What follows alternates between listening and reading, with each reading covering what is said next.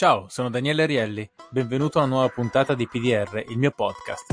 Se sei interessato ad approfondire i contenuti delle puntate, trovi i miei libri, quelli di tutti gli ospiti del programma e una piccola selezione dei miei romanzi e saggi preferiti su www.amazon.it slash shop slash Daniele Rielli. Buon ascolto e buona lettura. Ciao Nicolò, grazie di essere venuto al podcast. Ciao Daniele, grazie a te dell'invito. Senti, allora l'NBA è come te l'aspettavi?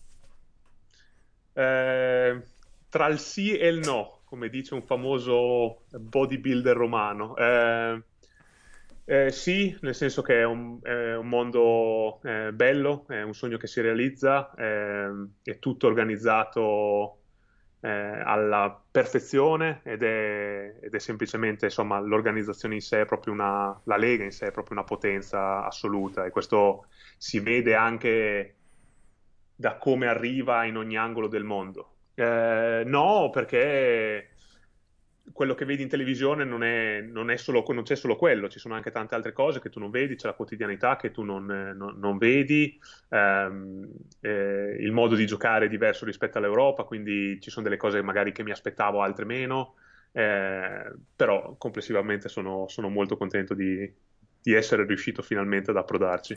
Senti, poi magari parliamo de- delle differenze di gioco, ma dal punto di vista dello stile di vita, eh, come, come cambia rispetto a giocare in Europa? Ma allora, partiamo dal presupposto, io pur avendo la mamma americana sono molto europeo mm. eh, e quindi mi piace molto la vita in Europa come intesa, il modo di, proprio di concepire la vita, ehm, anche proprio come, come, le persone si relazionano. Cioè, in America è molto che può essere un bene, che può essere assolutamente un bene, non è per forza, cioè questa non è per forza una critica, è quello che io che, che vedo, eh, magari c'è, c'è, molta facciata e poi la sostanza è diversa. In Europa, eh, diciamo, è, c'è meno facciata, eh, è più facile che tu capisca quello che, le, che, la, gente, che la, gente, pensa. Qua in mm. America spesso e volentieri ehm, ricevi una, una risposta entusiasta, è tutto fantastico e poi magari la, eh, la prova dei fatti è tutta diversa, totalmente è, diversa. È tutto amazing fino a prova contraria.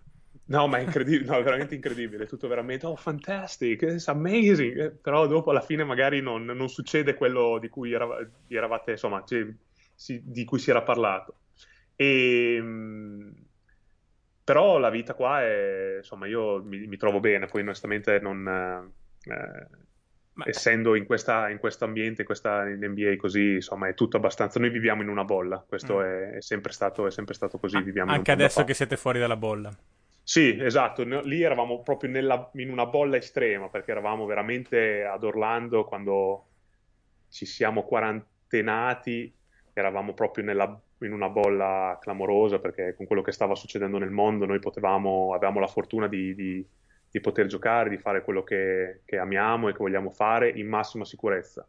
E, e questa è una, comunque una situazione che abbiamo quasi quotidianamente, perché comunque, sai, nonostante tutte le difficoltà, adesso riusciamo a partire, abbiamo un protocollo che ci permetterà di partire, speriamo che ci possa tenere il più, il più al sicuro possibile da questo eh, maledetto esatto, virus. adesso come funzionerà? Prima eravate chiusi, avete chiuso la stagione, finito la stagione, diciamo così, le ultime partite di regola più i playoff. Uh, appunto nella bolla propriamente detta, e poi magari mi racconti un po', ma eh, sulla quale hai fatto anche un podcast che si chiama N, è molto bello, che insomma è uno dei motivi per cui ti ho, ti ho, ti ho cercato. Ma eh, adesso come funzionerà la nuova stagione? Um... Ma allora, ehm, il calendario ufficiale non è ancora uscito, quindi bisogna vedere. Quello che io ho capito è che cercheranno di ridurre dove è possibile i viaggi, cioè magari mm. condensare mm. le partite per dire, non so, si va a New York e cercare di giocare con le due squadre di New York subito, così okay. che non bisogna tornare a New York, cose di questo tipo. Eh, si testerà, eh, eh, non credo quotidianamente, ma quasi. E, okay. Insomma, queste sono... E come diciamo, contatti sì, che potete avere al di fuori, no? Perché poi... Eh, voi passate molto tempo anche da soli, una delle cose del professionismo americano è anche questa, no? Che...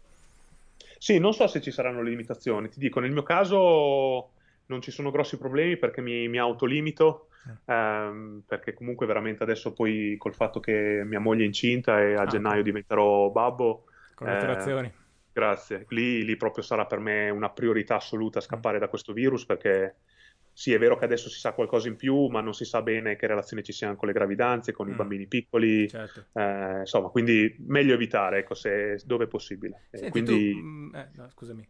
No, no, nel mio caso diciamo che le mie interazioni esterne saranno veramente limitate a, al massimo. Ok. Senti, tu dicevi appunto prima che è una domanda che volevo farti anche che, che tua madre è americana e quindi tu già conoscevi bene il paese prima di andare a, a giocarci? Cioè, ci andavi spesso? Eh, sì, sì, cioè, la conoscevo, lo conoscevo, conoscevo soprattutto da dove viene mia mamma, che viene dalla, dalla ridentissima e entusiasmante Nebraska, okay. dove non c'è quasi niente. E, mm, non c'è diciamo neanche, una, conoscevo... neanche, una, squadra NBA, se non sbaglio, no? Non c'è ah, una squadra ah. NBA, c'è solo una squadra di football eh, di college, quindi proprio okay. veramente eh, fattorie eh, distese di mais, di grano turco a non finire, eh, tante mucche, okay. però non, non tanto altro.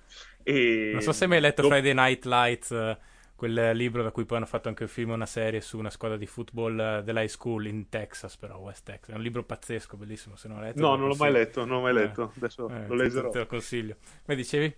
Eh no, io conosco, conosco quello, quello, stato lì, poi dopo io ho visitato un po' eh, New York, così, um, però sicuramente non conoscevo la Louisiana, non conoscevo New Orleans, è stata um, una sorpresa eh, sotto tanti, tanti aspetti, e, però conoscevo già diciamo un po' lo spirito no? americano, sapevo già più o meno cosa mi, mi aspettava. Senti, quanto, che, che, temperatura c'è adesso a New Orleans? Perché tutti... eh, qua, si sta, qua si sta bene, qua ci sono 24 gradi, ah, ci sta okay. bene. Okay. Qua si sta bene. Però no, in estate è un po' più complicato. Allora, io ti dico, io New Orleans a me piace come città, è una città che non è paragonabile a altre città americane come mm. Chicago, New York, Boston, Philadelphia, San Francisco, è proprio una roba diversa, eh, però ha il, suo, ha il suo fascino, il suo gusto. Eh, l'unica cosa che però io proprio non riesco ad accettare, cioè non mi piace proprio il, te- il clima, cioè okay. il clima è, è, caldissimo. Noi l'anno scorso, per, per, per, ovvie ragioni, siamo stati qua più a lungo mm-hmm. e i, i, diciamo la stagione tarda primavera e estiva è, è bollente qua, umida, è un disastro. Ma ehm, invece, ehm, la, secondo te, la peggiore città dove vai, sei andato a giocare, se, se, si può dire? No, non posso dirlo perché se poi metti caso che io ci vado, non so, però ho la mia, ho la mia personalissima lista eh, di peggiori o anche le, le migliori, ecco, mettiamola. Eh. Vabbè, magari puoi dire le migliori, peccato che peggiori secondo me ce ne sono tante, ma comunque... Ce ne sono due o tre di peggiori che sono eh. veramente, però... È morte se... civile proprio, immagino. Eh sì, so, sì Milwaukee, questo, no? Eh. No, Milwaukee, ecco, no. Milwaukee non è ad esempio nella mia ah, okay. worst 3, eh, no. Um... Oklahoma no. City. non so di cosa tu stia parlando in questo momento, non so assolutamente di cosa tu stia parlando.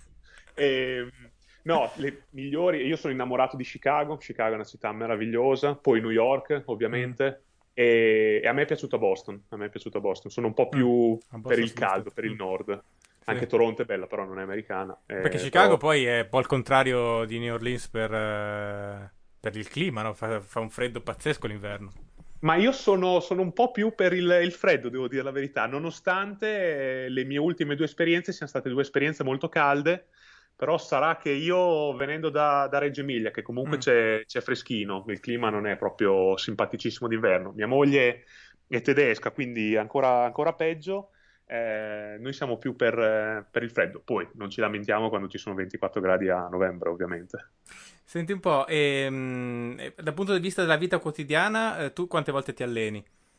Ma allora, mh, una volta di squadra ti alleni praticamente mm. tu ogni giorno, eh, giorni di riposo sono, ci sono, ma sono rari, sono comunque anche i giorni di riposo li usi per, eh, per recuperare, questo è, in NBA è, è incredibile il ritmo in cui si gioca ed è fondamentale star bene fisicamente. E ti alleni una volta al giorno, puoi allenarti anche una seconda volta, puoi rientrare, puoi tornare in palestra il pomeriggio se, se vuoi fare qualcosa di extra. E la giornata è paradossalmente più libera in America mm. rispetto, rispetto a quanto non lo sia in Europa, eh, perché in Europa ci si allena di squadra due volte al giorno.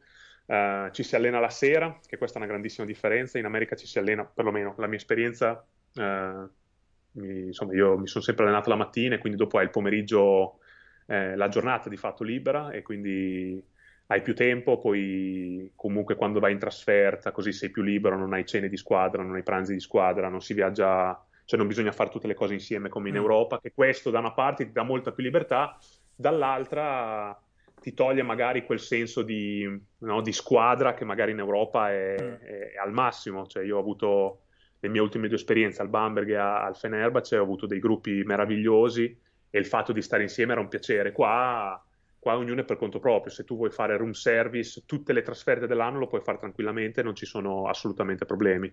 Eh, viaggi, solo mm. viaggi, solo con i tuoi compagni in aereo, in pullman, ma se vuoi puoi anche non vederli. Ogni squadra c'ha il suo aereo privato? Sì, ogni squadra c'ha il suo... Beh, che poi non è, nel senso, sì, però non è che noi abbiamo l'aereo dei New Orleans Pelicans, credo okay. che la, la, NBA abbia un, un, contratto con la Delta okay. e, e, hanno... Charter come... 20 charter che ruotano. Okay. Eh, quindi magari arriviamo a New York, ci lasciano giù a noi, prendono su l'altra squadra di New York, vanno da un'altra... Però ruotiamo, ecco, ruotiamo, sono tutti numerati, eh, saranno una ventina, credo. Ma secondo te questo impatta sul modo di giocare, anche diciamo su quanto è individualista, ehm, se, se, poi è più individualista della, della pallacanestro europea, magari non lo è, ehm, cioè c'è un rapporto anche fra queste due cose, è complessivamente una cultura un po' più individualista anche cestisticamente, quindi o sto dicendo una cosa che non ha senso? No, secondo me è più che sul modo di viaggiare, sul modo di non dover stare insieme, credo che proprio questo dipenda da una cultura più eh, one man show, eh, mm. molto più eh, ma non self, cioè non, non, egoista, però è molto più incentrata a sé, cioè uno deve, deve realizzarsi, questa è la cosa fondamentale, eh, le opportunità ci sono, eh, dicono che dipenda molto da, da, te stesso. Anche lì non sono totalmente d'accordo perché, ad esempio, io, io, ho avuto anche molta fortuna perché l'anno scorso io ho iniziato a giocare perché si sono fatti male due o tre persone. Se non si facevano male questi miei due o tre compagni, io magari non giocavo mai. Quindi, um, secondo me, più che sul modo di, gio- sul modo di viaggiare, eh, il fatto che sia molto individualista, la, la, la, insomma, la filosofia qua è più più proprio dovuta a un, a un, concetto culturale. Il fatto di viaggiare in questa maniera qua ti permette però eh, di riuscire a giocare così tante partite a questo livello fisico, questo sicuramente. Perché? Perché altrimenti sarebbe più stancante, diciamo. Beh, perché comunque non, hai, non, perdi tempo, nel senso che finita la partita sali sull'aereo, torni a casa, non, non, stai lì a dormire, non ti devi svegliare alle 4 del mattino per prendere l'aereo di linea o mm. per prendere il charter, eh, non devi mangiare con la squadra, quindi per dirti eh, sembra, una, sembra, una, sciocchezza, ma se una sera tu non vuoi mangiare alle sette e mezza e la squadra la cena alle sette e mezza, ma hai, vuoi mangiare più tardi, non vuoi mangiare, qua lo puoi fare. In, in, in, in, Europa in generale è più difficile, non hai questa libertà. Se ti senti di voler mangiare qualcosa, qua lo puoi fare e a spese tue praticamente è vero che mm. abbiamo una diaria quando siamo in trasferta ma se tu vai poi in un ristorante dove spendi di più esce dalle, dalle tue tasche è mm. quello ok eh, però sei libero hai capito anche mentalmente è meno ehm, c'è meno richiesta da questo punto di vista che però come ho detto prima ti dà delle cose ma te ne toglie anche delle altre Mm-mm. E sul lato diciamo che te le toglie cosa, cosa ti toglie a parte appunto stare con i compagni non so Beh, io ti dico allora, da una parte che se hai un buon gruppo ti toglie il fatto di, di, di cimentarlo questo gruppo qua, mm. ti toglie il fatto che tu proprio crei, cioè, lo stare insieme, dei momenti anche divertenti, ehm, oppure anche uscire dai momenti difficili, poi risulta più facile perché sei, sei, costretto a stare insieme. Qua se per dire hai un momento difficile, cioè per dire se io, ho, io e te siamo compagni di squadra, io ho un problema con te, io posso anche non vederti per due settimane, sì ci vediamo in allenamento, ma poi non, posso anche non vederti. Mentre invece in Europa è più difficile, capito? Siamo sempre... Mm. In, siamo sempre a cena, siamo sempre a pranzo insieme, siamo a colazione insieme. E prima o poi devi risolverle, capito? E conta secondo te anche il fatto che molte persone, molti giocatori che giocano in, in NBA vengono da dei background eh, molto difficili e sono praticamente, siete tutti un po' delle piccole aziende, dei brand, chi più chi meno, però insomma tutti comunque giocatori NBA e quindi sono abituati, diciamo, a, a, concepirsi proprio come dei professionisti. Senso, se io non gioco quei 5 minuti non è solo un problema proprio un problema professionistico, nel senso ci, girano un sacco di soldi attorno a quei 5 minuti. Allora, ehm, secondo me proprio c'è una grossissima mh, differenza di come viene concepito l'atleta in, eh, in, in, in America e in Europa. Eh, cioè qua è proprio considerato un lavoro, eh, proprio un business, come hai detto tu, mm. e anche questo ha i suoi lati eh, positivi e i suoi lati negativi. Um, credo che eh, la mentalità anche un po' individualista qua venga dai background, come hai detto tu, perché comunque ci sono molti miei compagni di squadra, perché l'America è un paese meraviglioso, ma è un paese di enormi differenze mm. e quindi molti compagni di squadra hanno dei, dei, background molto particolari dove veramente hanno, hanno patito eh, veramente la fame o situazioni difficili, anche proprio familiari, cioè molti compagni di squadra, molti avversari hanno genitori che sono andati in carcere, eh, il fratello che è morto in una sparatoria, la sorella che le è successo, insomma, tutta una serie di cose che per noi europei è difficile eh, proprio vivere. Cioè, eh, ti racconto questa proprio per, per, per, la cultura che è diversa. Allora, a inizio anno eh, fanno sempre queste riunioni dove preparano i giocatori, no? eh, danno delle linee guida così e, e avevamo la, mh, mm, eh, la riunione sulla, su, sulla security, okay? su cosa dovevamo sì. fare quando guidavamo eh, con le armi, così. Allora arriva, arriva appunto il discorso delle armi e dice, bene ragazzi, quando guidate, mi raccomando, tenete le mani sul volante, non andate mai per prendere qualcosa dal cassettino a destra dove c'è il lato, lato eh, sì. eh, come si dice? Mm, eh, sì, ehm, passeggero, passeggero, lato sì. passeggero, ecco, il lato passeggero. Io, è la prima cosa che io farei in Europa, no? Andare lì e aprire il lato passeggero per prendere il libretto del, se ti, della se ti fermano, dici, sì, sì, ok. Se ti ferma, è la prima cosa che io farei, no? Certo. E lo fa, non fatelo assolutamente, fa perché se voi andate lì per prendere qualcosa, eh, la polizia vi potrebbe anche sparare subito. Io scioccato, per me cioè shock totale. Fa perché lì è dove si tengono le armi. E io pensavo, chi cavolo è che porta le armi in macchina? Certo. Perché lo dicono a noi. Mi giro alla sinistra, c'è il mio compagno di squadra e gli dico, ma scusa, ma tu hai, tu hai le armi, tu hai delle armi? Fa sì sì, ho sempre una pistola in macchina. che c'è il panico. Mi giro a destra, compagno più tranquillo della squadra, dico, scusa, ma tu, anche tu hai le armi? Fa sì sì, ho una pistola in macchina, poi a me piacciono i fucili, ho tre o quattro fucili a casa e lui ha tre bambini piccoli che per me è proprio una roba fuori dal mondo, fuori dal mondo, proprio è una, c'è un, un, abisso culturale, c'è proprio, un, certo. c'è proprio una grossa differenza e, e quindi ti dico, quando, quando si pensa a, all'individualismo che magari c'è qua in America è anche dovuto ai background che ci sono e inoltre eh, secondo me fa una grandissima differenza l'esperienza che fanno questi ragazzi qua nei college. Mm. Nei college giovanissimi loro hanno tutto, tutto, okay. cioè loro viaggiano charter privati, sono considerati degli dei nei, nei campus. Sì. E io capisco adesso quando un ragazzo uscito dal college viene in Europa e fa fatica ad adattarsi, perché... Mm. Diventa uno del gruppo. Ma sì, e poi molte cose non ci sono più, cioè il fatto di portarsi le scarpe per noi in Europa è, è la regola, in America non, nessuno si importa le scarpe se va al college, un college di alto livello non si porta più le scarpe da quando ha 16-17 anni.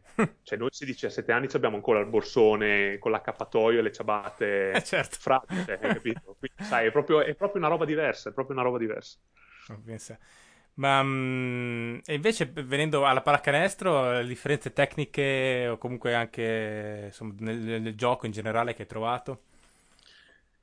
Ma allora, qua secondo me è un, eh, io poi ho giocato solo la regular season, tutti mi hanno detto che i playoff eh, cambia la musica, è una cosa diversa, si gioca più a metà campo, è più fisico. Mm. Um, però per quella che è stata la mia esperienza, secondo me eh, lo, la pallacanestro in NBA è più atletica ma meno fisica, cioè più veloce, saltano più alto, è più rapida, però c'è meno contatto, sono meno, mm. ci si picchia meno, anche, si lascia anche meno correre. In Europa magari si riesce a a, a, picchiare un po' di più, cioè un po' più fisico, un po' più ehm, faticoso da quel punto di vista. E tatticamente in Europa c'è molta più attenzione, nel senso che comunque c'è anche più tempo però per preparare le partite, non è solo mm. una questione di cultura, eh, c'è anche proprio più tempo. Um, e poi qua c'è proprio un approccio diverso rispetto alla vittoria e alla sconfitta. Um, mm. Ci sono squadre che mettono in conto di fare un anno dove su 82 partite ne perdono 70, 60 sì. pensare, cioè noi l'anno scorso credo siamo partiti 0-13, cioè io pensare di fare 0-13 con Obradovic, che era il mio mm, allenatore sì. al Fenerbahce, è impossibile, cioè succede qualcosa, allo 0-4 succede qualcosa, succede qualcosa, oppure sei in campo e il mio allenatore mi dice guarda, se tu fai una partita e tiri 1 su 17 da 3, non ti preoccupare. Io se tiravo 17 tiri da 3 in 4 partite in Europa era perché avevo tirato tanto Mm-hmm. Quindi proprio un'altra, è proprio un'altra mentalità. A te ti hanno detto tira pure, fai 17... Sì, sì. Tu devi tirare, tu mm. tira, che poi peraltro non è proprio il mio... Cioè non è proprio... La... Sì, sì, è una, Beh, sì. però non è il mm. mio la mia mm. caratteristica principale, cioè meglio, mm. quello che penso io, ecco. Mm. E, però così, proprio un'altra, è un'altra mentalità. E riguardo un'altra... gli ultimi tiri, sempre la Star li deve prendere, no? Dipende, dipende. Mm. Sì, diciamo che ovviamente lo status eh, fa la differenza, il tipo di contratto fa la differenza, però sai, se una partita magari io che ho uno dei, dei contratti più bassi nella squadra faccio mi è capitato che mi sono preso l'ultimo tiro, cioè uno degli ultimi tiri in una partita. Uh, peraltro è stata la partita che poi mi ha cambiato la, la, stagione perché da lì ho iniziato a giocare. Quella partita avevo fatto fino all'ultimo tiro 18 punti, ero, ero in striscia si dice e mi hanno passato il pallone. Però ci sono state altre volte che la superstar non ha, tra virgolette, rispettato il gioco disegnato in, nel timeout e si è preso lui il tiro e tutti zitti, ok, va bene, ok. Mm. Cioè, fa parte, fa parte del gioco, ma questo anche in Europa, devo dire la verità. Anche mm. questo dipende anche sempre un po' dall'allenatore, però sai, la superstar c'è un motivo perché è una superstar. Senti, mh, poi una cosa che si nota un po' mh, guardando le partite da fuori è che alle volte c'è anche un po' di... cioè gli arbitri hanno un po' più riguardo per le star, non so se questo si può dire. Sì, sì, credo, credo di sì, e però ti posso dire che è giusto, è giusto, cioè io ad esempio io non... Cioè, quando la gente parla, dice, ah, adesso salto nel calcio, no? C'è sudditanza nella Juve, mm. no? C'è sudditanza nelle squadre di alto livello, l'Inter, vabbè, io sono interista un po' di mm. parte, però dico, quando c'è la squadra grande con la squadra piccola, c'è un po' di sudditanza. E fa parte del gioco, cioè non so come dire, fa, fa, parte del gioco, cioè io sono mm. stato sia da una parte che dall'altra della barricata. Mm. E boh, non lo so, è giusto, cioè, secondo me è giusto che la superstar sia un po' più tutelata, no? Eh, questo ovviamente non deve scadere nel, nel ridicolo, questo certo. senza, senza, ombra di dubbio. Però boh, mi, sembra, Ma mi sembra anche normale. Ecco. Sul calcio la cosa che a me ha sempre colpito su questo argomento è che non mi risulta che qualcuno abbia fatto un serio studio statistico sulla, sulla questione. Ma che, eh, no? Bravo, è cioè. bravissimo. Infatti poi se vai a vedere le statistiche non è una roba così... Poi ovvio, vai a vedere quanti tiri liberi tira James Harden, mm. dici cavolo, però è, anche quella è un'abilità, il saper prendere fallo, certo. no? Non è, cioè, non è, che dici, ah, l'arbitro fischia, no. Bisogna essere sgamati per prenderli, cioè non, non, non è così scontato. Sì, e però... quindi ti dico, sì, Se vedi sì. Doncic all'inizio quante manate prendeva e non chiamavano mai fallo, adesso hanno cominciato a chiamargliene un po'. eh, fa parte del gioco, però è giusto così, è giusto così. Prima paghi lo scotto che sei appena arrivato e dopo pian piano si spera, si spera che questa cosa cambi. Ecco, l'anno scorso era il mio primo, adesso spero che cambi. Quindi hai preso un sacco di botte, stai dicendo. Beh, un po' sì, però le anche date, perché sono, eh. mi sono un po' smaliziato in Europa. Senti, giocatori più forti fisicamente che hai incontrato su, su perché? Beh, allora, adesso tiro acqua al mio mulino perché eh, Steven Adams, che è il mio nuovo, nuovo, compagno di squadra, è uno dei più forti proprio fisicamente che abbia mai. Poi un altro, ovviamente, è una forza natura, è Zion Williamson, il mio compagno di squadra. Ma e... lui, insomma, per, per, chi non conosce, non segue tantissimo l'NBA, è questo giocatore che è arrivato salutato un po' come il nuovo potenziale LeBron l'anno scorso. Purtroppo si è infortunato ha fatto metà stagione più o meno, no? però comunque ha giocata, quello che ha giocato l'ha giocato bene ed è molto particolare perché eh, ha un fisico molto strano, cioè sembra, sembra, grasso, però poi, cioè grasso no, però insomma neanche, neanche non sembra, è molto grosso diciamo, no? tanto che quando giocava all'università a un certo punto ha distrutto un paio di scarpe giocando, sono disintegrate mentre giocava, però poi ha queste prestazioni fisiche incredibili. Cioè, tu che l'hai visto da vicino, come funziona? Cioè, non, non... Ah, è una bella domanda. Sul come funzioni non ne ho la più pallida idea, ma questo è quello che lo rende secondo me speciale, cioè il fatto che non ci si spiega come lui possa funzionare. Eh, sicuramente per lui è una cosa che, che dovrà fare, eh, ma questo per chiunque, ma lui in particolare proprio perché ha queste caratteristiche così estreme, sarà proprio la cura del corpo, mm. perché comunque è una cosa giocare al college, eh, è un'altra cosa giocare in NBA. Eh, anche proprio per il numero di partite, per il tipo di intensità che c'è così. E però lui è proprio è qualcosa di diverso, cioè non è non si può paragonare con un altro giocatore e dire che il nuovo LeBron è sbagliato perché non ha le caratteristiche di LeBron. No, mediatic- eh, dal punto di vista mediatico, sì, diciamo. Sì, okay, in, quando sì. è arrivato. Sì, no. sì, sì, sì, sicuro, sicuro, quello sì. Anche, anche troppo per certi versi, perché non è, ancora, mm. non è ancora riuscito a fare una stagione intera per dire, già sulla copertina del videogioco, una volta prima di arrivare sulla copertina del videogioco ce ne voleva e lui adesso è già lì.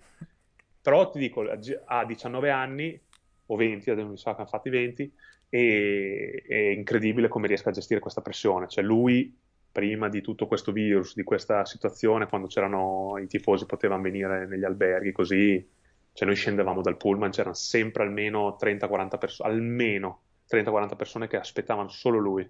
Incredibile. A, a New Orleans o in qualsiasi città?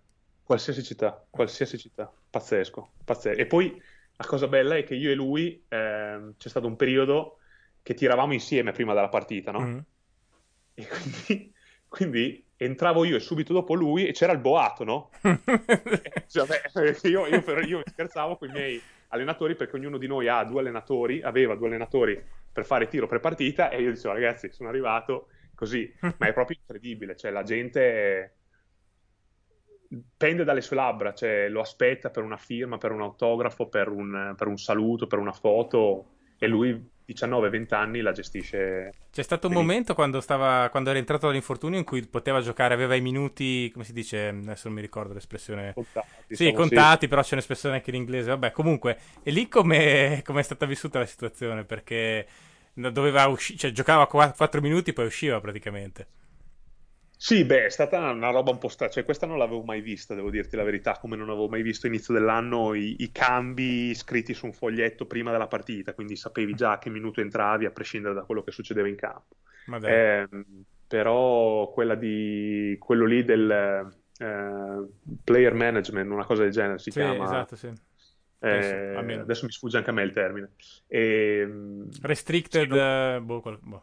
Sì, comunque non, non, non, l'avevo mai, non, l'avevo mai, vista così. E, e, poi era bello perché magari in quei quattro minuti non riusciva a carburare, stava per carburare e lo dovevano togliere. Sì. Perché poi comunque con un fisico così non era facile. E, oppure altre volte giocava benissimo, però dovevano togliere. Quindi lui impazziva, l'allenatore non lo voleva togliere. Cioè, tutta una situazione strana. Cioè... Io ho visto l'esordio, tra l'altro in America, prima che il mondo finisse, diciamo che cos'era contro San Antonio giocavate, mi sembra. Sì, pazzesca quella eh, Che ha messo, non so, 4-5 triple. 4 triple, 4 triple. 4-5 ha fatto, mi sa, una roba del genere, che, che, peraltro, ecco, quella proprio non è la sua caratteristica. Esatto. E poi avete eh. perso però, e l'ha tolto, no? O sbaglio? Abbiamo perso, mi sa, quella partita lì abbiamo perso. Abbiamo perso, sì. sì oh. Però io era quel periodo che non, mi sa che non stavo giocando, quel periodo lì, una cosa del genere, quindi non, non lo ricordo benissimo. Senti, allora dicevamo, vabbè, poi LeBron ci ha giocato contro. Sì, impressionante, impressionante. Impressionante perché lui mi ha dato proprio, è stato l'unico giocatore che mi ha dato l'impressione di avere questo tasto on and off. Um, con noi ha scherzato per tre quarti, poi ha schiacciato il tasto on e ha vinto la partita. E questo non l'avevo mai visto fare, questo mm. non, non, così, non così. E e poi, vabbè, insomma, fisicamente lo vedono tutti, pensare che ha 36 anni è incredibile, però la cosa proprio che mi ha più impressionato è stata proprio il suo controllo sulla partita, sull'andamento proprio della partita. E contro Kerry sei riuscito a giocare prima che si infortunasse? O no? Sì, è riuscito a farne, mi sembra, 36 contro di noi. okay. E poi si è fatto male, credo, la partita dopo, una roba del genere. Infatti, eh, dicevamo, scusa, ma se, dovevi, se doveva succedere, no, scherzi, eh, questo non si dice, però eh, sì, anche lui, ecco, lui invece tutta un'altra cosa, lui proprio tutto di tocco, di fisico, che poi non è vero fisico poco, perché comunque per giocare in NBA mm. devi sempre avere del fisico, devi avere delle caratteristiche spiccate, perché lui ad esempio ha questa velocità di mani, rapidità di piedi che è fisico anche quello, è ovvio che certo. non va a fare a spallate, ma ha una rapidità, un ball handling, eh, qualità veramente straordinarie anche lui. Adesso mi sembra di veramente mi sembra di essermi americanizzato, dico tutto straordinario, impressionante, però veramente mi hai fatto le domande su dei giocatori che sono fuori dal normale. Beh, lui tra l'altro passa anche su non so quanti blocchi ogni partita, quindi troppo, troppo leggero non può neanche essere, perché sennò volerebbe via. No, infatti è quello che dico, cioè comunque devi essere tosto, i, i tuoi bei pesi li devi tirare su, quindi no, no, sicuramente eh, è ovvio che se lo paragoni ad altri armadi che sono in campo, insomma, fa, scompare, ecco. Ma ehm, altri che ti hanno colpito? Allora, a me due giocatori che hanno colpito soprattutto, vabbè, a parte Kawhi Leonard, mm. che però quello lo, si sa, eh, uno è Donovan Mitchell, quello di Utah, eh, che secondo me è fortissimo, poi proprio fisico è incredibile. Mm. E l'altro invece che secondo me è un Kawhi Leonard diciamo in brutto, passami il termine, anche se okay. ha fatto l'All-Star Game, eh, Chris Middleton di, di mm. Milwaukee, secondo me è un giocatore straordinario, di una pulizia incredibile, eh, questo palleggere e tiro pulitissimo, e, e, questi due sono i giocatori che mi hanno più, più impressionato, ecco, non, non mi, cioè, sapevo che erano fortissimi, ma non mi aspettavo così, ecco. Mm. E invece chi ti ha deluso, si può dire? No, perché poi magari te lo ritrovi a giocare. chi mi ha deluso? eh, no, no, no, non te lo saprei dire, così su due piedi non so. Se mi viene in mente durante la, durante la, la chiacchierata te lo, te lo dico. Va bene. Senti, tra l'altro ho sentito un'altra intervista che Adams è riuscito a stopparlo qualche volta. Questo glielo dirò adesso, quando, non, subito, non subito, quando ci siamo fatti amici, anzi, quando io me lo sono fatto amico, eh, dopo glielo dico, dopo gli mando i video. eh, però sì, però lì è, anche lì, lì è solo questione di tempismo, non sicuramente di salto, ecco, però data, data bene, dai. Senti, ehm, invece tornando un po' indietro nel tempo, tu perché hai cominciato a giocare a basket? Non credo che ci fosse una scelta, nel senso che ho sempre voluto fare solo quello.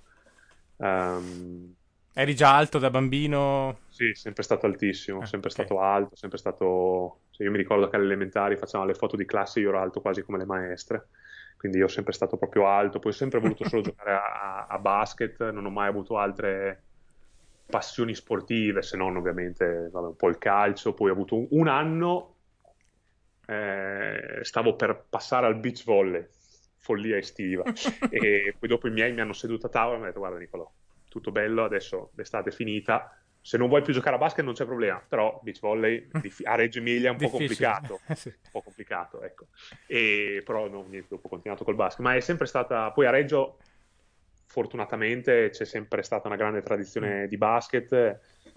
E mio padre giocava a basket, è stato abbastanza semplice. Ecco, non, non, non, saprei dirti perché, ho sempre voluto solo fare, fare quello. Ha insegnato anche lui, ha avuto anche un ruolo il fatto che tua madre fosse una, una uh, sportiva professionista, insomma, è successo in un altro sport, a pallavolo, però comunque. Sicuramente il fatto di avere una famiglia sportiva mi ha aiutato, mi, mi, ha, mi ha, facilitato molte cose. Eh, mi ha anche dato dei paletti molto, molto rigidi, nel senso mm. che ho capito subito che dovevo fare delle scelte, che però anche lì molti dicono ah, hai dovuto fare dei sacrifici. No, per me non erano mai stati dei sacrifici, non sono mai stati dei sacrifici. Cioè io non, eh, non li ho mai vissuti come tali, li ho sempre fatti con piacere perché veramente... Cioè io da piccolo volevo diventare un giocatore di basket. Mm. Cioè io sempre, io volevo diventare un giocatore di basket. Quindi io adesso sto facendo quello che volevo essere e anzi sono diventato quello che volevo essere. Da che età più o meno te lo ricordi? Ah, subito, subito. Da, dal, io ho iniziato a giocare che avevo 5 anni, 5-6 anni, ero in prima elementare, io da lì volevo, io sapevo che volevo diventare un giocatore di basket, cioè facevo come tutti i ragazzini in giardino che mi allenavo sull'ultimo tiro, contavo in testa 3, 2, 1 e tiravo.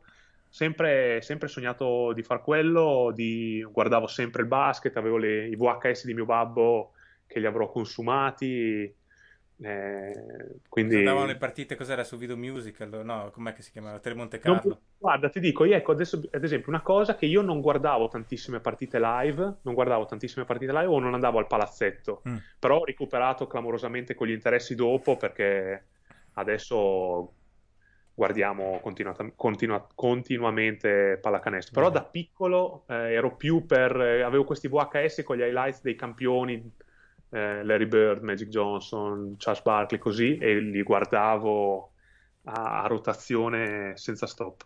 Ma tu eh, che non solo sei un giocatore professionista, ma stai in mezzo a giocatori professionisti ormai da tanti anni, più o meno eh, avete tutti questa storia? Eravate tutti così da bambini? Eh, perché io in genere, ogni volta che parlo con delle persone che fanno delle cose specifiche, uh, le hanno sempre volute fare sin da bambino. Io ho sempre voluto scrivere, ad esempio, da quando mi ricordo. E più o meno tutte le persone che incontro, che siano disegnatori, che siano attori, cioè in genere eh, è sempre così. Cioè, proprio la maggior parte almeno sono se- persone ossessionate, in un certo senso, positivo però. La maggior parte direi di sì, ho conosciuto anche dei giocatori che non lo facevano solo perché erano bravi o, mm. o che lo fanno solo perché sono bravi a farlo ma non hanno una grandissima eh, passione. Um, conosco altri che hanno incontrato la pallacanestro, magari sono cresciuto di botto a 14-15 anni quindi non potevano più giocare a calcio o, oppure sono dovuti stare a casa perché gli facevano male le ginocchia quando sono tornati eh, al campo da calcio erano 20 cm più alto degli altri, quindi conosco anche queste storie qua. Ovviamente la maggior parte è tutta gente che voleva giocare a pallacanestro. No, ti faccio questa domanda perché poi alla fine eh, no, uno pensa a gioc- giocatore di pallacanestro alto, sì, però non è che basta essere alti, cioè ci vuole il, il talento e anche la dedizione, no? E ho letto in un'intervista che di, parlavi di un tuo allenatore che non ti ha mai detto bravo. Sono andato a trovare questa bella intervista. Sì, Max Olivieri era questo allenatore qua, detto anche simpatia, perché non, non rideva mai e, e, non diceva mai bravo. A me, a me non diceva mai bravo. Mai, mai. Quindi io mi impegnavo al massimo solo per sentire anche bene, bravino, mi bastava. E, hai mandato poi, una fotografia del, no, del contratto amici, NBA? Ah, amici. Okay. Dopo, si è, dopo si è sciolto. No, ma Max è, Max è veramente super. Dopo siamo diventati amici. È stato uno degli allenatori che mi ha, mi ha più formato, mi ha più... Eh, anche proprio caratterialmente, anche questa cosa qua, no? il fatto di guadagnarsi anche solo un bravo, è stato per me già u- una palestra importante, perché comunque sai, eh, dovevo fare qualcosa per guadagnarmi questo, appunto, questo, questo complimento. E, però no, adesso siamo amici, no, assolutamente. Non, eh, riconosce anche lui che forse qualche bravo in più poteva dirmelo. Ecco. Senti, e da giovanissimo hai conosciuto anche Jordan, no? Sì, sì, sì, ho avuto questo, questo onore eh, di conoscerlo. Era il Jordan Classic a, a, a Milano e mi avevano premiato insieme a, a Tommaso Ingrosso come miglior giocatore del torneo e c'era Michael Jordan che ci dava il trofeo ed è stata un'emozione enorme. Poi eh, mia mamma nell'83 aveva fatto il ritiro preolimpico perché mia mamma è americana appunto e quindi lei era con la nazionale americana e aveva fatto il ritiro preolimpico c'era anche la squadra di, di basket in quel eh, non so cosa fosse, in quel, mm. in quel, ritiro, adesso non so esattamente, e in quella squadra c'era già Michael Jordan, quindi io in quel momento lì lui mi dà il trofeo e c'era mia mamma no, al Palalido, al vecchio Palalido, non so cosa mi salta in mente, dico, ah, guarda, ma tu conosci mia madre, no? Che poi, poi adesso, questa era anche, anche le, come si dice, la, la, l'innocenza della gioventù, adesso da grande suona malissimo, però... E, ehm, e lui, lui, veramente da gran signore, io gliel'ho indicata, tremavo, mi ricordo proprio tremavo, non riuscivo a indicarla, e, lui l'ha salutata da lontano, ciao ciao, sì sì mi ricordo che non si ricorda assolutamente e questo è veramente, quello è stato un ricordo incredibile, per me cioè, pensare a Michael Jordan che saluta mia madre, che per me era una roba incredibile. Ci credo. Senti, ma è qualche altro giocatore a cui ti ispiravi in quel periodo che appunto non fosse proprio Jordan o Magic o Bird? Ma il mio idolo, eh. non, non, ovvio che guardavo questi, ma il mio idolo è sempre stato Mike Mitchell. Mike okay. Mitchell che ha giocato a Reggio Emilia, aveva il numero 4 di maglia, per questo che dopo eh, Milano ho preso il 4 a Bamberg, al Fenerbahce. Mi sono un po' pentito di aver preso il 20 eh, qua a New Orleans, forse avrei dovuto prendere il 44 perché il 4 era già occupato purtroppo. E, mm, e Mike Mitchell giocava a Reggio Emilia alla grande, un tiratore meraviglioso, eh, aveva giocato in, eh, in, in NBA anche, eh, aveva, era quest'ala grande con questo tiro bellissimo, purtroppo non c'è più, eh, è scomparso insomma, prematuramente, e, però io mi ricordo il professore, il suo soprannome era cioè, qualcosa, mi viene la pelle d'oca solo a pensarci, cioè, incredibile, veramente incredibile, ha portato Reggio Emilia, se non sbaglio, in semifinale, playoff, era la squadra con Gianluca Basì, cioè era una cosa bellissima, proprio, ecco, lui era il mio idolo, lui era proprio da piccolo, lui era il mio idolo, non era Michael Jordan, non era Larry Bird, lui, Mike Mitchell era il mio idolo. Senti, ma eh, invece a proposito di Reggio Emilia, ehm, Kobe eri riuscito a conoscerlo? No, no, non l'ho mai conosciuto, e... però so che lui era molto legato alla città, eh, conosco un, un, insomma, abbiamo un amico in comune che era un suo carissimo amico, eh, un suo carissimo amico, eh, col quale avevamo fatto la scuola basket insieme a Reggio Emilia, ehm, e so che la città è ovviamente legata a lui, eh, però non ho mai avuto la, la possibilità di, di, di, conoscerlo. Quella è stata una cosa veramente pazzesca. Io devo dirti, non, cioè, un grandissimo campione non era uno dei miei giocatori preferiti, però è una cosa che mi ha veramente emozionato, ovviamente, cioè, è veramente stato un trauma, penso, per tutto il mondo del basket, una roba terrificante. Guarda, io, non, eh, io sarà che ho un rapporto particolare con la morte, quindi ho grandissimo rispetto di questa cosa, quindi non parlo con troppo piacere di, di quando una persona viene a mancare o scompare. Dico solo che quel giorno lì era il mio compleanno, lui è, morto purtroppo nel, al 20, 26 gennaio, che era il mio compleanno, e quindi anche lì insomma, ci sarà adesso, al mio compleanno mi vedrò una serie di post purtroppo commemorativi, ehm, e noi giocavamo contro Boston e mi ricordo che ero in spogliatoio che mi stavo preparando per andare a far tiro, no, avevo finito di far avevo finito di far tiro, e mi stavo preparando, mi stavo ricambiando per, per la partita, a un certo punto viene fuori questa notizia qua e mi ricordo il silenzio, il silenzio nello spogliatoio e quella sensazione del sì, vabbè, adesso viene fuori la notizia che non è vero. Che non è vero che lui è sopravvissuto perché lui è Kobe Bryant. Sì, sì, ci ho pensato anche e, e, e, poi, vabbè, sono uscite tutta una serie di notizie che c'erano anche altri giocatori, eh, sua figlia. Poi io, onestamente, ho pensato anche proprio a lui, cosa ha provato come padre, no? Eh, essere su questo elicottero con, con, la propria figlia, cioè tutta una serie di cose veramente, secondo me, terribili, incredibili. Mm, dall'altra, dall'altra, parte, cioè comunque eh, questo lo renderà purtroppo, dico purtroppo perché non, non, avrei mai voluto, nessuno avrebbe mai voluto che questo succedesse, questo lo renderà ancora di più una leggenda. Sì, questo diciamo è probabile e inevitabile, però insomma eh, ciò non toglie che è andato via troppo... No, no, è una cosa certo, assolutamente no. negativa, cioè assolutamente, però sì, veramente quel giorno lì è stata una cosa pazzesca, cioè, mi ricordo proprio le sensazioni, la... non si sapeva cosa fare, se giocare o non giocare, se... Ehm, proprio i miei compagni sconvolti, gente che piangeva in spogliatoio, perché proprio tu hai detto, vabbè, non era magari il mio giocatore preferito, ma per altri era proprio un modello di vita, Kobe Bryant, eh, Mamba Mentality, No, ma io ti ehm, dico, a me non era il mio giocatore preferito. Io non vivo nel mondo del basket, mi sta venendo da piangere anche a me. Cioè, te, te, lo dico sinceramente, perché è stata una roba veramente forte. Cioè... No, è stata veramente incredibile. Che poi, peraltro, tranne per Petrovic, una cosa del genere non era mai successa. Perché Drazen Petrovic, quando è purtroppo morto in questo incidente d'auto, parte questo non mi viene, cioè non, non, non, c'è, non c'è così, non, poi con, con, sua figlia anche in, in, in, in elicottero con queste altre persone, insomma, sì. no, veramente una cosa incredibile, veramente incredibile, bruttissima e, e Vabbè, però... ehm, se non altro hanno vinto il titolo, dai, così l'hanno, sì, l'hanno sì, e, e ti posso dire che sì, l'hanno onorato e per fortuna non c'è stata, secondo me, questa eh, eccessivo calcare la mano del fatto che l'hanno fatto per Kobe Bryant, perché secondo mm. me quello sarebbe stato un, un po' troppo. Un po' troppo, cioè non, no, cioè, l'hanno vinto perché sono stati più bravi e, e, quello che è successo a Kobe Bryant è una tragedia e punto, basta. Secondo me questo è il mio, mio punto di vista. No, no, certo, è così. Senti, invece, tornando um, a, a, noi, argomenti un po' più allegri, um, tu uh, a un certo punto fai il tuo esordio in Serie A, tornando insomma appunto quando, quando giocavi. Com'è successo? Com'è, com'è, com'è andata?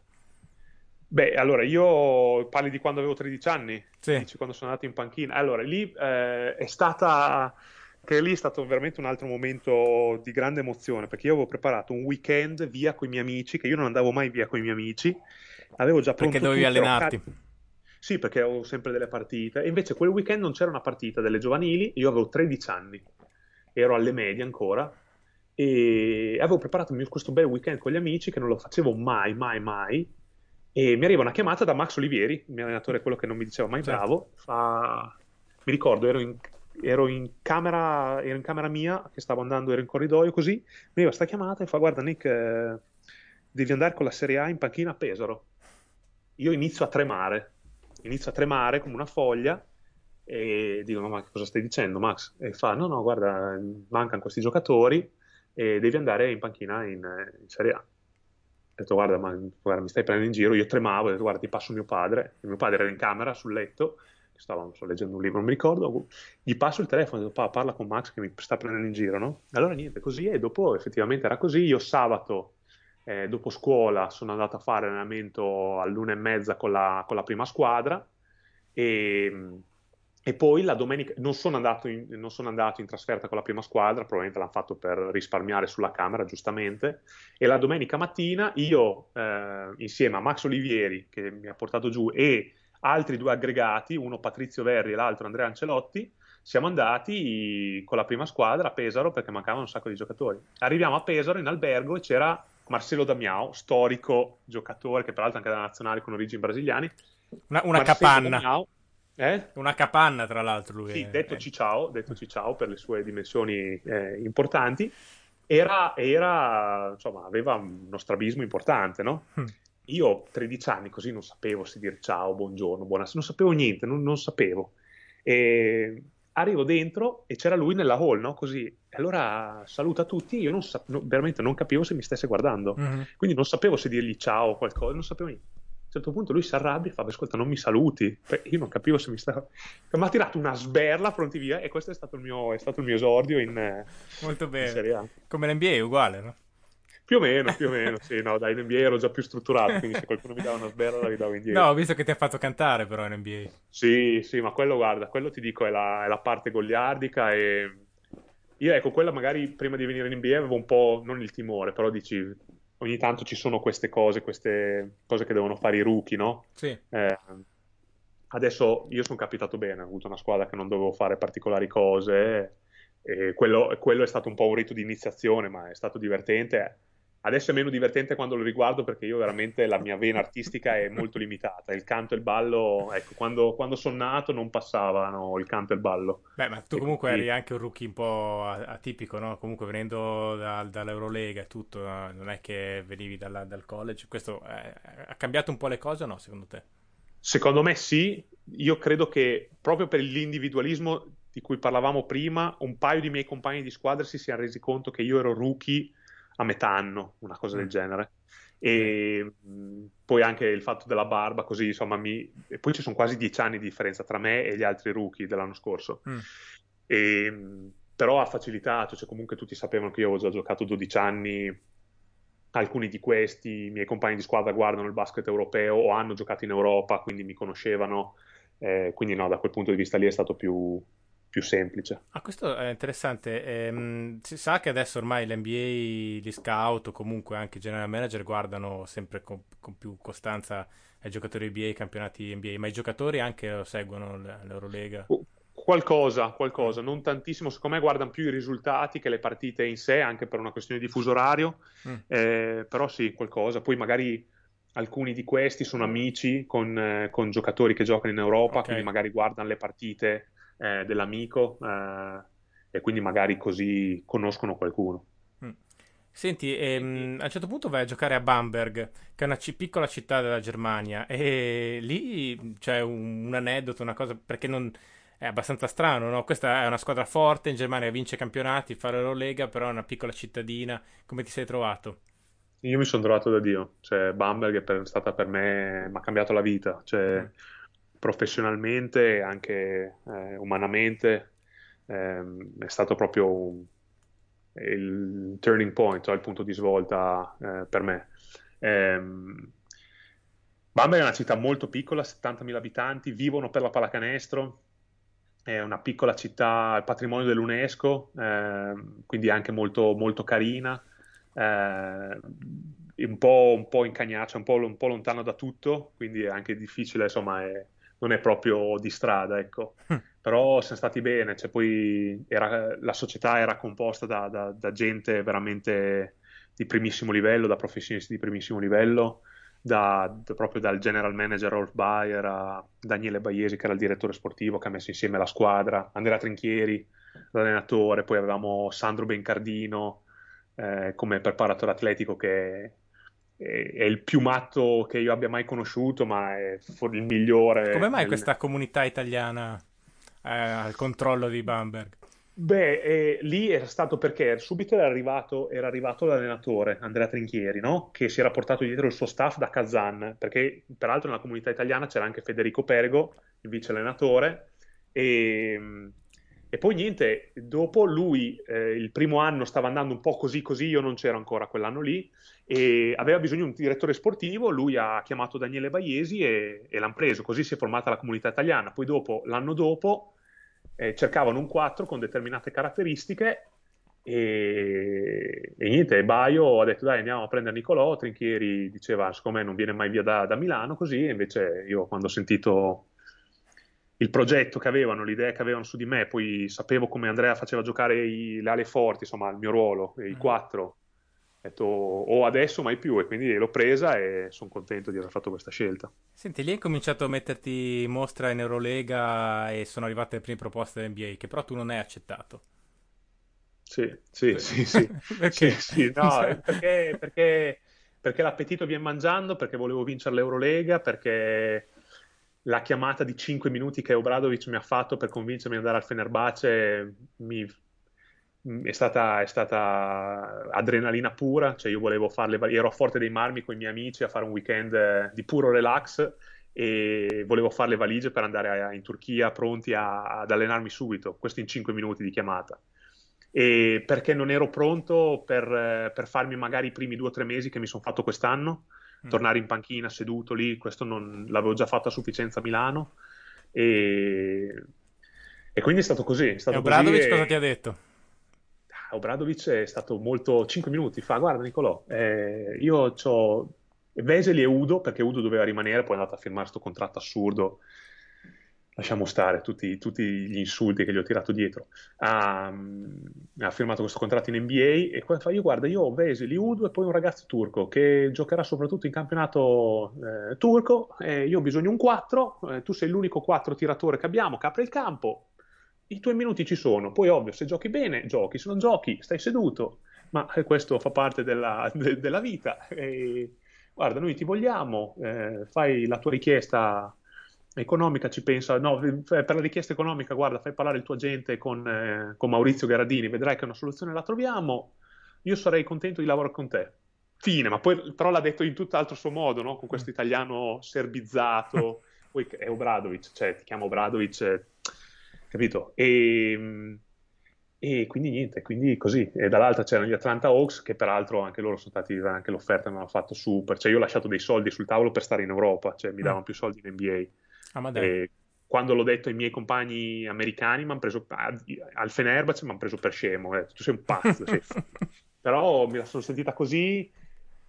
L'ho fatto soprattutto perché volevo vincere l'Eurolega. Purtroppo non, non è arrivata questa vittoria però ti dico, eh, i due anni, soprattutto il primo al Fener, sono stati, sono stati anni meravigliosi. Ma com'è giocare stati... lì? Cioè, i tifosi sono fra i più caldi nel mondo per no, la pallacanestro. Pazzesco, pazzesco, pazzesco. I tifosi del Fener sono... C'è incredibile, cioè, vai in Turchia, sono proprio... c'è questo calore mediterraneo, eh, vai in giro a Istanbul, ti conoscono tutti, però in maniera... Um, calorosa ma educata, cioè non so mm. come... Cioè, tu sai che loro ti stanno riconoscendo, ti salutano, magari ti chiedono anche la foto, però ferma lì, no? Non è come e... il calcio in Italia, diciamo. No, no, no, non è così, non è così. E... Ed è, boh, non so, io mi sono veramente trovato bene. La Turchia, poi Istanbul è un... una città meravigliosa. Eh, vabbè, purtroppo ci sono i problemi che ci sono in Turchia e questo, questo è un discorso, diciamo, politico, mm. però la gente che, che, che dà vita a questa città, che, che, vive questa città è gente meravigliosa. Cioè i turchi, noi siamo stati da Dio, siamo stati bene. Poi peraltro noi siamo arrivati lì che gli anni precedenti c'erano stati un po' di attacchi terroristici, quindi c'era un po' di, di paura. Tant'è vero che il primo capodanno che abbiamo festeggiato lì, il centro storico, perché l'anno prima c'era stato un attacco in un, in un, mm. in un club, era murato di polizia, di militari però ti dico, sia, sia, mia moglie che io siamo stati veramente da Dio e, e ci manca un po' la, la Turchia, i, nostri compagni, i miei compagni di squadra, le loro famiglie. Eh, L'atmosfera calore, dello stadio, eh, infatti, quello si no, la, la, in, nell'arena è... Ti dico, non, non, in campionato, perché la domenica meno, ma in Eurolega, quando ci sono le partite di cartello, così è... Cioè, mi viene la pelle d'oca adesso, mi viene la pelle d'oca adesso, è una cosa e che dopo sai, dopo però ti alza talmente tanto l'asticella che dopo sì. magari capiti, arrivi qua in NBA che è tutto un altro tipo di approccio e ti manca no? questa ah, adrenalina, ah, questa scarica più. Guarda, e... io ho una, una, partita di NBA ho visto dal vivo, tra l'altro particolare perché ero a New York, ho visto New York-Milwaukee e ha vinto New York due anni fa con non mi ricordo chi, comunque neanche un titolare, eh, che si alza la panchina e schiaccia in, in testa a Yannis in contropiede e vincono di uno a supplementare, tipo l'ultima partita che hanno vinto nel campionato ed era a gennaio, dicembre mm-hmm. era. Che finisce la partita, la gente si alza. Cioè, qua, no, se una roba veni, veniva giù il palazzetto, capito?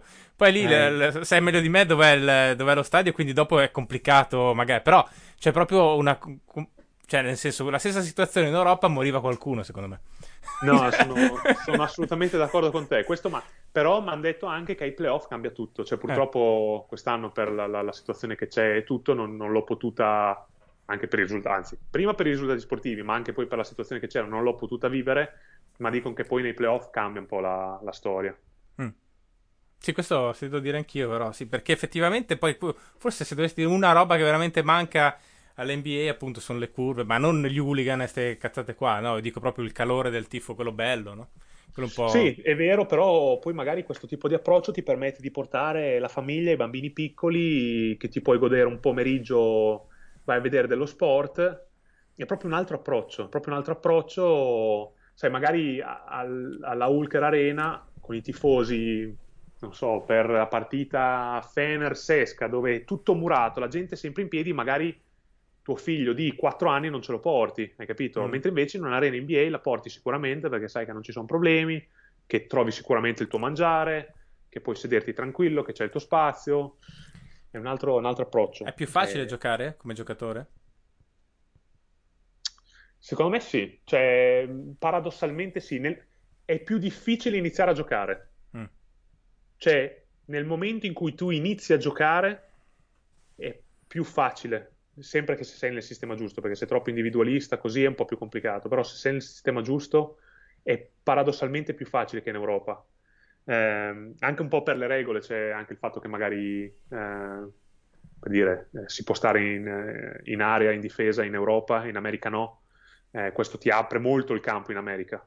Eh, il fatto che si gioca tanto su e giù, poco tattica, cioè magari riesci a rubare qualche punto così mm. in contropiede o... Ehm, poi il te- anche il fatto che magari so, esci da un timeout che dura 4 minuti, la gente è mezza addormentata, qualcosa riesci a, a, a sgarfare. Cosa succede nei timeout? Perché appunto sono no, questi timeout eh, infiniti. Infiniti, no, infiniti.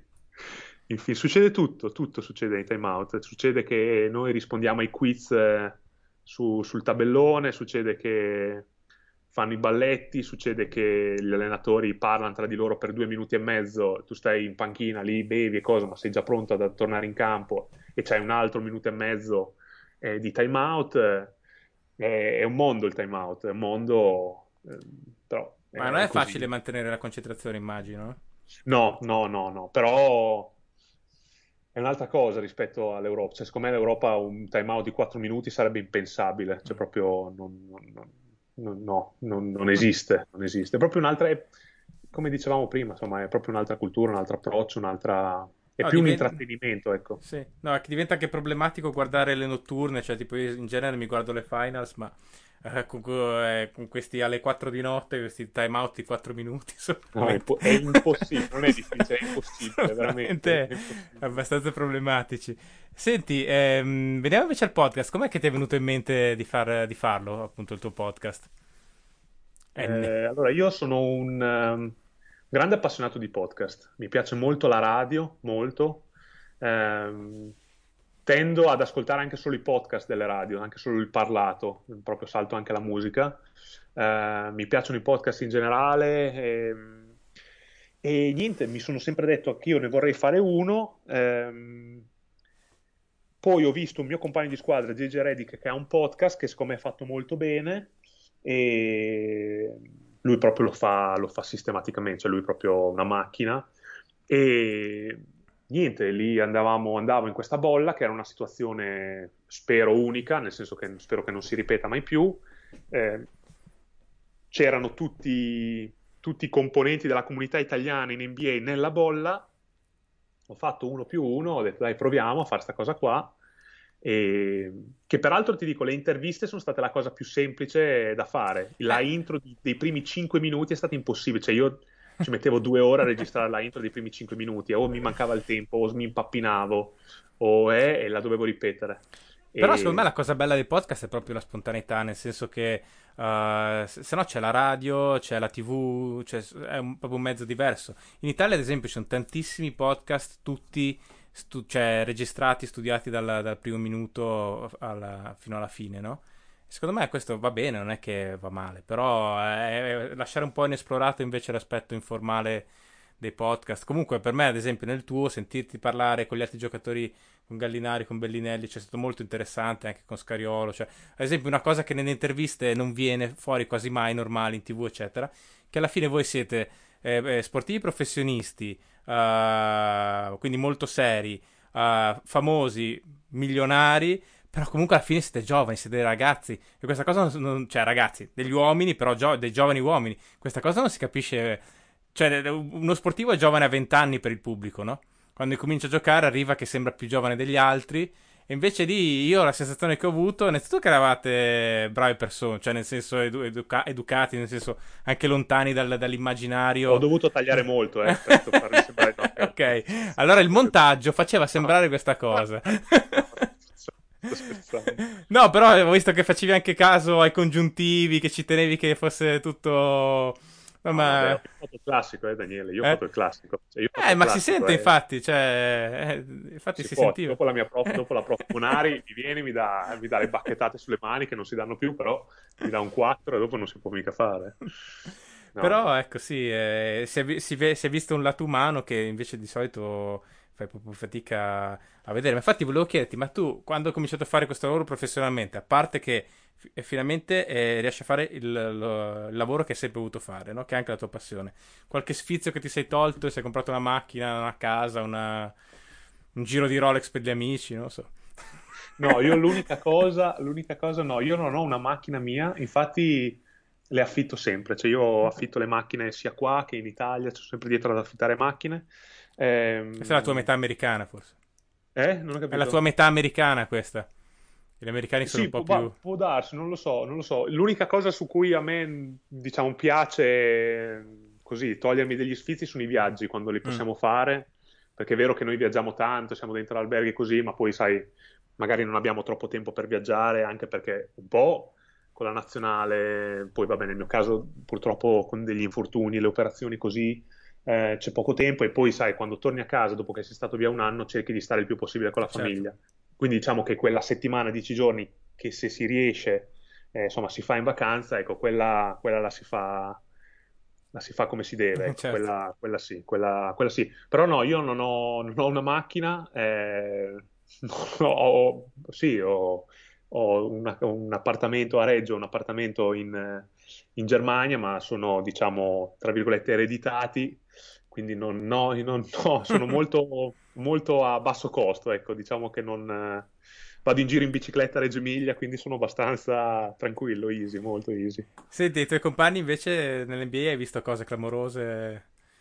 No, beh, allora c'è da dire che comunque io sono il più piccolo, eh, perché comunque... Ah, tu dici dei compagni in generale?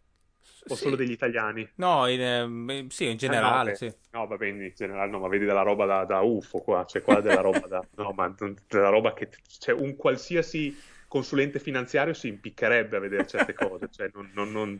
Non so se hai visto Ballers, mi sembra si chiamasse quella serie. No, non l'ho mai visto, no, non l'ho mai visto perché mi fanno star male quelle cose lì, mi, cioè, mi, mi fanno veramente star male. Cioè, mm. giocatori che hanno, hanno, contratti non garantiti che vanno in giro con la Porsche che io non... sono cose che dico, ma è ovvio che poi vai a finire male, finita la carriera, cioè non, non è questione di essere parsimonioso, di essere ehm, eh, avaro, è questione un minimo di fare le cose col senso, cioè perché per dirti, il eh, Brandon Ingram della situazione, che firmerà adesso un super max di contratto e gira con la Bentley, è giusto, è giusto così, cioè come dico, è strano, magari i giocatori che hanno un sacco di soldi che vanno in giro con delle macchinine un po', oppure, non so, si vestono male. Sì. Fa parte, è giusto che si spenda, insomma, che faccia girare l'economia mm. in maniera sempre, come dire, eh, di gusto, ecco. Sì. Eh, però no, vedi delle cose qua allucinanti, poi soprattutto con poco gusto, mio perlomeno, cioè sì, non certo. proprio non... Cioè, Beh, fammi un esempio, dimmene una. Ma guarda, ce ne sono talmente tante e... Boh, io la cosa che a me sorprendono di più... Ah no, questa è, questa, la, questa, questa è stata la... C'è stato un mio compagno di squadra, no? E... Che l'ho sempre visto con... Eh, sempre con vestiti diversi. A un certo punto, eh, non dico il peccatore, dico il peccato, sì, ma non sì, il peccatore. E a un certo punto gli chiedo, scusami, ma, eh, ma tu ti vesti mai con... cioè ti metti mai gli stessi vestiti? Perché mi sembra che ti cambi sempre, fa no io non mi rimetto mai lo stesso, lo stesso abito la seconda volta. Detto, scusa, ma come? Fa sì, perché io praticamente compro i vestiti, li metto, poi li porto in lavanderia a pulirli, neanche se li lava lui, li porta in lavanderia. Nel mentre che sono in lavanderia io mi compro altri vestiti, ok? E quindi quando quelli della lavanderia, no? Ritornano, li vanno in fondo all'armadio. Ma il problema è che lui tutte le volte che porta dei vestiti in lavanderia va a comprarsi dei nuovi. Okay. Quindi quelli che tornano dalla lavanderia sono sempre in fondo all'armadio, non tornano ah, okay. mai, non riemergono mai. Quindi lui non si mette mai vestiti già usati. Cioè, eh, io scuso, ma quanto hai speso in vestiti? Mi ha detto una cifra e non, cioè, veramente non, non, ci potevo credere. Ci potevo credere, però. Ma la sensazione è che comunque sì, in America, adesso non so, eh, nel mondo NBA, però in America la gente guadagna X, deve spendere X, cioè quasi pare brutto se non lo fa. Secondo me purtroppo delle volte guadagnano X e delle volte spendono X più 1, ah, questo, sì. è, questo, è, il problema, questo secondo me è un problema grosso, però, stanno, però è anche lì per i, i vari background che avevano, cioè... Sì cioè io comunque, sai, anche in Europa così spesso si ha la fortuna no, di capire che valore hanno i soldi, sì. Cosa, con cosa si vive al mese, cosa basta fare, no? Per, in America no, in America purtroppo no, poi eh, qua c'è proprio un altro sistema, tutto molto più privatizzato ehm, e purtroppo delle volte spendono di più di quello che, che guadagnano. Allora, tornando un attimo alla bolla, eh, ne parli estesamente nel tuo podcast, quindi insomma chiunque può andare a, a trovarlo, c'è, c'è, su tutti i canali, ho visto, insomma. Però eh, alcuni tecnicismi, cioè voi lì venivate eh, testati tutti i giorni, avevate... Eh, non ho capito bene la questione del, del, um, dei braccialetti, cioè voi avevate dei braccialetti che segnavano che dovevate passare ovunque andavate, come funzionava? Sì, per, per tenere diciamo la famosa tracciabilità e, e, soprattutto diciamo noi avevamo ognuno di noi aveva una scheda elettronica tra virgolette no? nel, nel, server quindi se noi avevamo fatto il test la mattina ed era negativo diciamo avevamo la lucina verde quindi se noi facevamo tutte le cose che dovevamo fare quindi misurarci la temperatura misurarci eh, l'ossigenazione credo del sangue una cosa del genere eh, fare il tampone avevamo il verde il via no? per andare mm. ovunque mm. però loro per vedere se avevamo il via dovevamo eh, appunto appoggiare questo braccialetto sui sensori all'ingresso di ogni, di ogni stanza. E se c'era verde potevi andare, se solitamente usciva il blu ti fermava l'addetto, che c'era sempre un addetto a ogni ingresso di stanza e ti insomma, vedeva cosa ti mancava. Comunque un'organizzazione pazzesca. No, allucinante, veramente incredibile, però in quel momento lì era l'unica cosa che si poteva fare per, per portarla a termine. Ma scusami, una cosa anche non, non mi è chiara, per le famiglie invece, mogli, eccetera, quelle no? Fino, fino al secondo turno di playoff non erano ammesse le, le, le, famiglie, dal secondo turno in poi erano ammesse. Ok. Però anche lì loro dovevano fare una quarantena, una settimana di quarantena prima, mm. una cosa del. Eh, quindi non, non, di fatto dovevano venire una settimana e poi dopo una settimana prima e poi dopo potevano entrare nella bolla. Ah, ma a proposito uh, di bolla di quello che dicevamo prima, uh, perché poi um, si è visto anche giocare, e non solo nell'NBA, ma anche in tutti gli sport che adesso giocano senza pubblico, che alle volte vedi delle cose tecnicamente, da anche specie da alcuni giocatori che, sta- che rendono meglio senza pubblico, no? E quindi alla fine ti viene appunto il dubbio che che il pubblico ti gasa quando dà la tua, però può essere veramente anche un ostacolo in generale, no? Cioè, questo fa parte dello sport, il pubblico fa parte dello sport e secondo me è fondamentale. Eh, è vero che ci possono essere stati giocatori che hanno, eh, insomma, hanno performato meglio perché non c'era il pubblico, è anche vero che magari alcuni hanno performato peggio perché non c'era il pubblico, magari alcuni sono proprio degli animali da palcoscenico e hanno bisogno di questo, di questo gas eh, che mancava e che credo purtroppo mancherà quantomeno per la prima parte della stagione. Mm. E, però insomma non credo che sia paragonabile lo sport con, con, il pubblico rispetto a quello con, senza, quindi è molto meglio quello ovviamente con. certo. Senti, a proposito di rapporto col pubblico, il tuo rapporto con i media italiani, nel senso, eh, sono molto tu sei presente, ovviamente, sei molto intervistato, eccetera, però i, i media sportivi italiani sono molto calciocentrici. Cioè, questa cosa voi la notate in NBA e, e, fra giocatori italiani, che magari giocatori di altre nazionalità straniere, cioè non americani, hanno più attenzione o no? Ma guarda, a me onestamente non ti interessa, mi interessa relativamente, mm. cioè so che è così, la, è così in Italia, quindi mi, è così e basta, va bene, eh, va bene. Io cerco onestamente di essere il meno sovraesposto possibile, quindi molte interviste anche magari non le faccio. Um, Vabbè, ti ringrazio a maggior ragione allora di essere... No, no, vabbè, ma a parte, parte, ecco, ad esempio, questa è una cosa che a me piace molto del podcast, perché tu senti la voce, tu, tu senti esattamente quello che dice no? mm. l'intervistato, mentre invece in, una, in, un'intervista scritta sta molto anche a come viene scritta, no? appunto, dal, dal, giornalista. E quindi questo a me onestamente non piace, mi è già capitato in passato che magari le mie, le mie interviste non venissero riportate fedelmente e questa cosa, insomma, anche per questo, diciamo, cerco di, di farne il meno possibile. Sai, non è che sta, sta, molto al giornalista, non starebbe al giornalista, è un vizio italiano questo di, di riportare spesso una frase a una forma uh, più standardizzata che non è quella della persona. Il risultato è che poi non vedi la persona, no? Sì, diciamo che la mia guerra personale è contro i titolisti, che proprio sono, sono veramente, secondo me, il male del, del giornalismo in generale. Cioè, Quelli sai perché... che non li, anche quando io scrivo per i giornali, una volta principalmente giornalista, adesso collaboro ogni tanto come scrittore, e... ma i titoli purtroppo non li facciamo, cioè non li fa chi scrive l'articolo. Eh, lo so, lo so, ah, non lo so, lo so, infatti non è colpa di chi, di, di chi fa l'intervista, però veramente delle volte vedi dei titoli che... e poi non c'è scritto niente di quello che cioè nel titolo viene riportata una cosa che non esiste nell'intervista. Io questo, per questo appunto non, ne faccio il meno possibile. No, ma poi anche dal punto di vista diciamo quasi letterario, narrativo. Prima ne ho vista una tua recente per un, per un giornale che non nominerò, faccio come fai tu. E, e, e c'era il video, c'era il testo. E ciò nonostante il testo non, non era fedele al video. cioè, nel senso, c'è il video eh, no? E tutte, è una mia e, vecchia battaglia, che e, però mi sono arreso, quindi evito. e cosa veniva cambiato? La cosa che mi ha colpito molto è che ovunque c'era della vita nelle tue risposte, cioè che non erano lineari, che potevano essere scritte da un algoritmo, ma si vedeva il tuo carattere, no? Ma in una maniera, cioè per nulla controversa, semplicemente una persona, no? Con delle espressioni che caratterizzano quella persona, tirate dritte, cioè ricondotte a, a quello che dovrebbe dire, secondo loro, uno sportivo, la frase fatta, capito? Col video sopra. Cioè... Eh, non, so, non, so, cosa dirti, è così, quindi, quindi, diciamo che faccio podcast, io se posso faccio le interviste audio. Va bene, va bene. Senti, con i social invece come, come ti trovi? Secondo, cioè, dovrei fare un po' di più, secondo me sono, potrebbero essere un ottimo veicolo, eh, però non sono assolutamente controllati e questo permette a chiunque di scrivere qualsiasi cosa senza che ci siano anche proprio ripercussioni, cioè, secondo me questo è proprio sbagliato. Cioè, io faccio sempre questo paragone che se uno mi dà una sberla in un bar gliela do indietro, sui social uno mi può insultare non gli succede niente. Mm. Eh, adesso l'ho, l'ho, detto in maniera abbastanza becera, però... No, no, ma il principio è chiaro.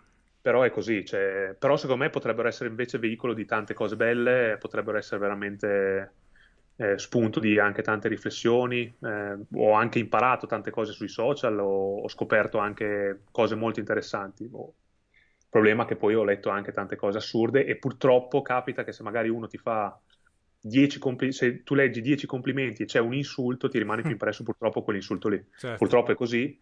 E, Anche se sono e 100 poi... e uno ti rimane. sì, e poi magari questo insulto è scritto da bottiglietta 43 e che non è riconducibile a una persona, insomma, sono quelle cose che insomma... E poi scusami, ma probabilmente è, è la... poi lì c'è un'altra questione, non solo Uh, lui non sa chi sei tu veramente perché conosce solo il tuo profilo pubblico e se lo sapesse magari non te lo scriverebbe. Ma neanche tu sai chi è lui perché se sapessi che, che sfigato è non ti preoccuperesti neanche. no, perché magari sì, alle volte però, vai a vedere delle persone. Però ti dà comunque fastidio che uno ti insulti, cioè comunque ti dà fastidio. Questa è una cosa che ti, ti dà, cioè comunque dà fastidio. Infatti io non lo, scri- cioè, lo vorrei scrivere nella mia bio di, del profilo, ma poi non lo faccio mai. Cioè, scrivere, vorrei sempre scrivere che il mio profilo non è una democrazia. Mm. Perché io tutti gli insulti li cancello e blocco subito chi, chi lo, chi eh, lo fa, a meno che non sia costruttivo, che non sia una critica costruttiva. Ecco. Sì, ma i social non sono una democrazia, sono una caricatura della democrazia.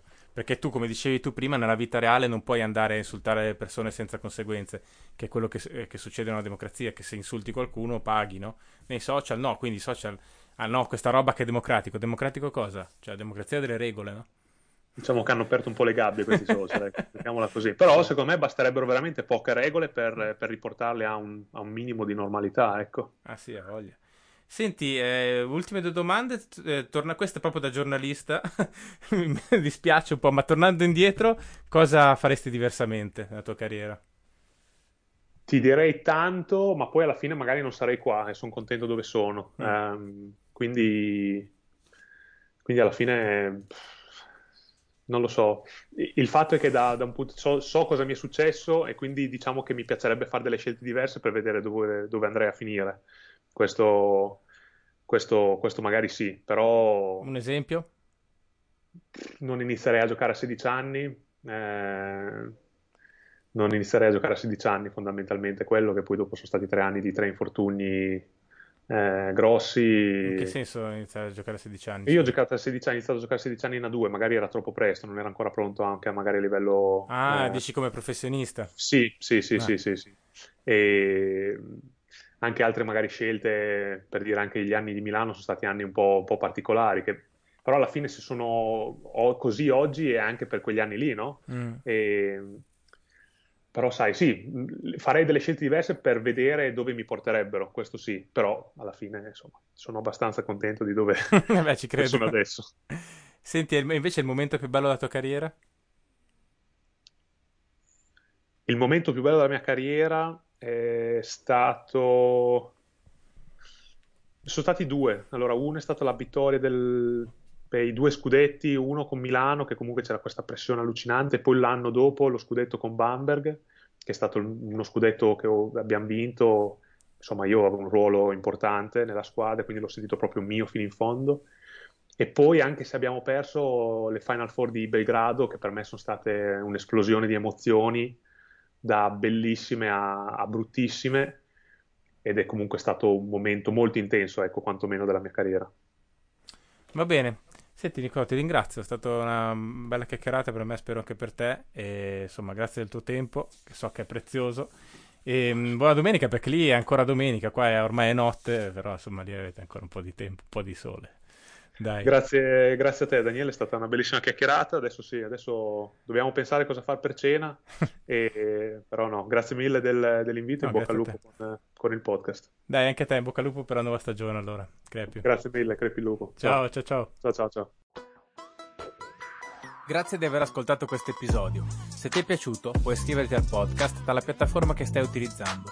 In questo modo non ti perderai le prossime puntate. Se vuoi rimanere aggiornato sui miei prossimi libri, articoli, reportage, sugli incontri pubblici a cui parteciperò e in generale sul mio lavoro, puoi iscriverti alla newsletter gratuita all'indirizzo https